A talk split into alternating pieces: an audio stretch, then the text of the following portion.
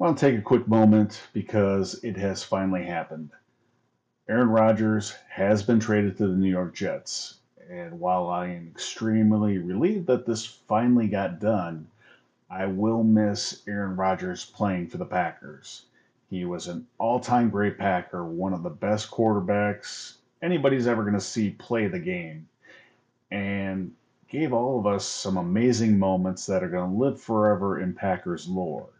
I am so very grateful to have been a Packer fan during his time in Green Bay, and I just wanted to take a moment to say thank you to Aaron Rodgers. Thank you, Aaron.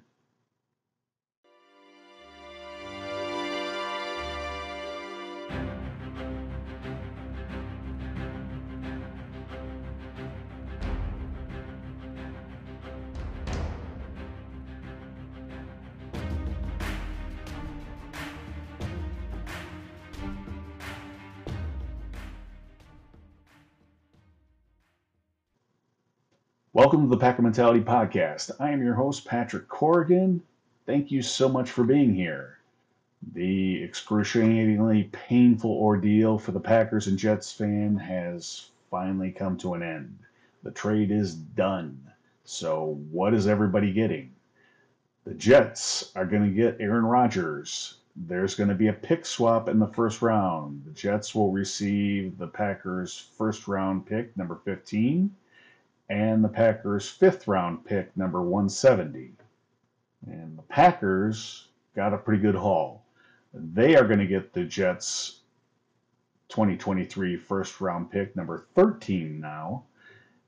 The Jets, one of the Jets' second round picks, which is number 42, which was originally the Browns' pick, and their sixth round pick, which is number 207 they will also get a 2024 draft pick, which is a second rounder that will increase to a first rounder if Aaron Rodgers plays at least 65% of the snaps in 2023. That's a pretty good haul.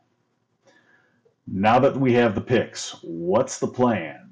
Has it changed at all now that the trade is done? We already know the holes that exist on this team wide receiver, tight end, defensive line, safety, quarterback, possibly offensive tackle to replace David Bakhtiari in a year, Possi- uh, probably an edge rusher to help fill in for Rashan Gary and then replace Preston Smith in a year. Might also need a cornerback. So the overall plan probably hasn't changed all that much, but it should be a little bit easier to get some of the guys that the Packers want. Brian Gutekunst's plan, if he wants to remain the, the GM of the Packers for the long term, should be directly to, uh, tied to the success of Jordan Love. You don't go through everything that has transpired over the past few months and years to set up for failure your hand-picked quarterback that you traded up to get in the first round. If you want Jordan Love to have success, your plan should be to put as many weapons and playmakers around him. Period. This offense needs at least one more playmaking receiver and desperately needs any tight ends. So, on that front, I have some good news and bad news. The good news is that this draft is deep with tight ends. The bad news is that this draft is very thin on playmaking wide receivers that meet the Packers' historical criteria. By thin, I mean that there is only one wide receiver worthy of a first round pick that fits that criteria. And that guy is Jackson Smith Njigba from Ohio State, who I'm going to refer to as JSN from here on out. Now, this is not a knock on any of the next guys that could get drafted. Guys like Zay Flowers, Jordan Addison, both of whom could go in the first round, Josh Downs, and Nathaniel Dell. All those guys might be very good in the NFL, but they are all under six foot and under 200 pounds. And that is shorter and lighter than what the Packers usually go for. So in the first round, the Packers are going to have three options. They are now picking at number 13. Of the 12 teams ahead of them, odds are four are going to pick quarterbacks and six are probably going to pick defensive players or offensive linemen. But there are still two other teams, the Titans and the Texans, that could and probably should pick a wide receiver, and JSN is likely that guy. If they can, I think the Packers should trade up, possibly with the Eagles for number 10. They could package 13 and their third round pick, and we know their problems with having success in the third round. So package those two together, get number 10 if JSN is still on the board. Option two, trade down, get an additional day two pick. One of the top tight ends, Dalton Kincaid or Michael Mayer, should still hopefully be on the board later in the round. One possibility to make that happen if one of the quarterbacks falls.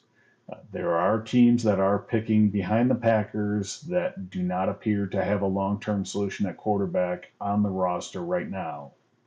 Uh, teams like the Commanders, the Buccaneers, the Saints, possibly. Third option you can't trade up, you can't trade down. Nobody wants to move. Someone has probably fallen.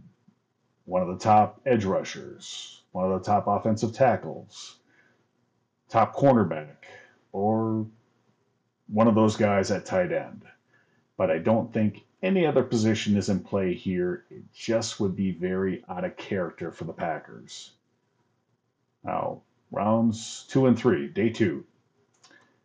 If you didn't get JSN, one of the guys that might be on the board in round two is Jalin Hyatt. He is a scary vertical threat. Just ask Alabama. I think he just scored another touchdown on them.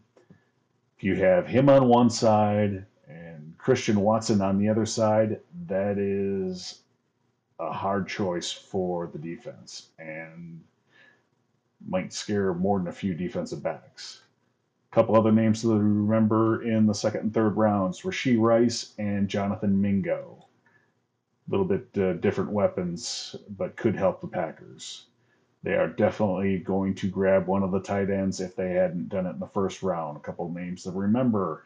Darnell Washington is a scary athlete. He's just tested ridiculously. Uh, he's from Georgia, and Packers do like guys from Georgia. Sam LaPorta from Iowa, Luke Musgrave, uh, two other names to remember at tight end. They could also look for another for an edge rusher. This is a deep draft for edge. It is not a deep draft for safety, but they could be looking for safety on day two.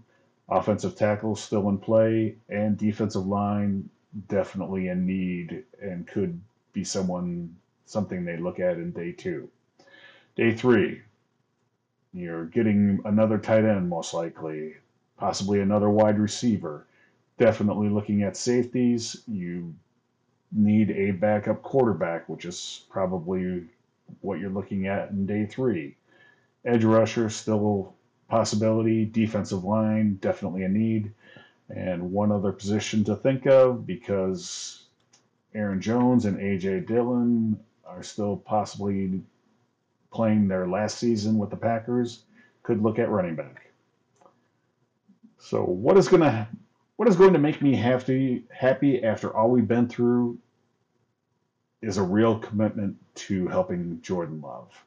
Give him as many weapons as possible. It's something I think that was lacking for Aaron Rodgers over most of the second half of his time with the Packers. I don't think they made a great commitment to the offense. And we'll have a pretty good idea of what their commitment is by the end of Friday night.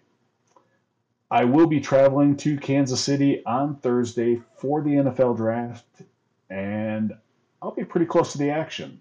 And I will be posting updates on Twitter and Instagram. Follow me at Packer Mentality if you aren't already doing so. Until then, have a great week, be safe, and go Pack Go.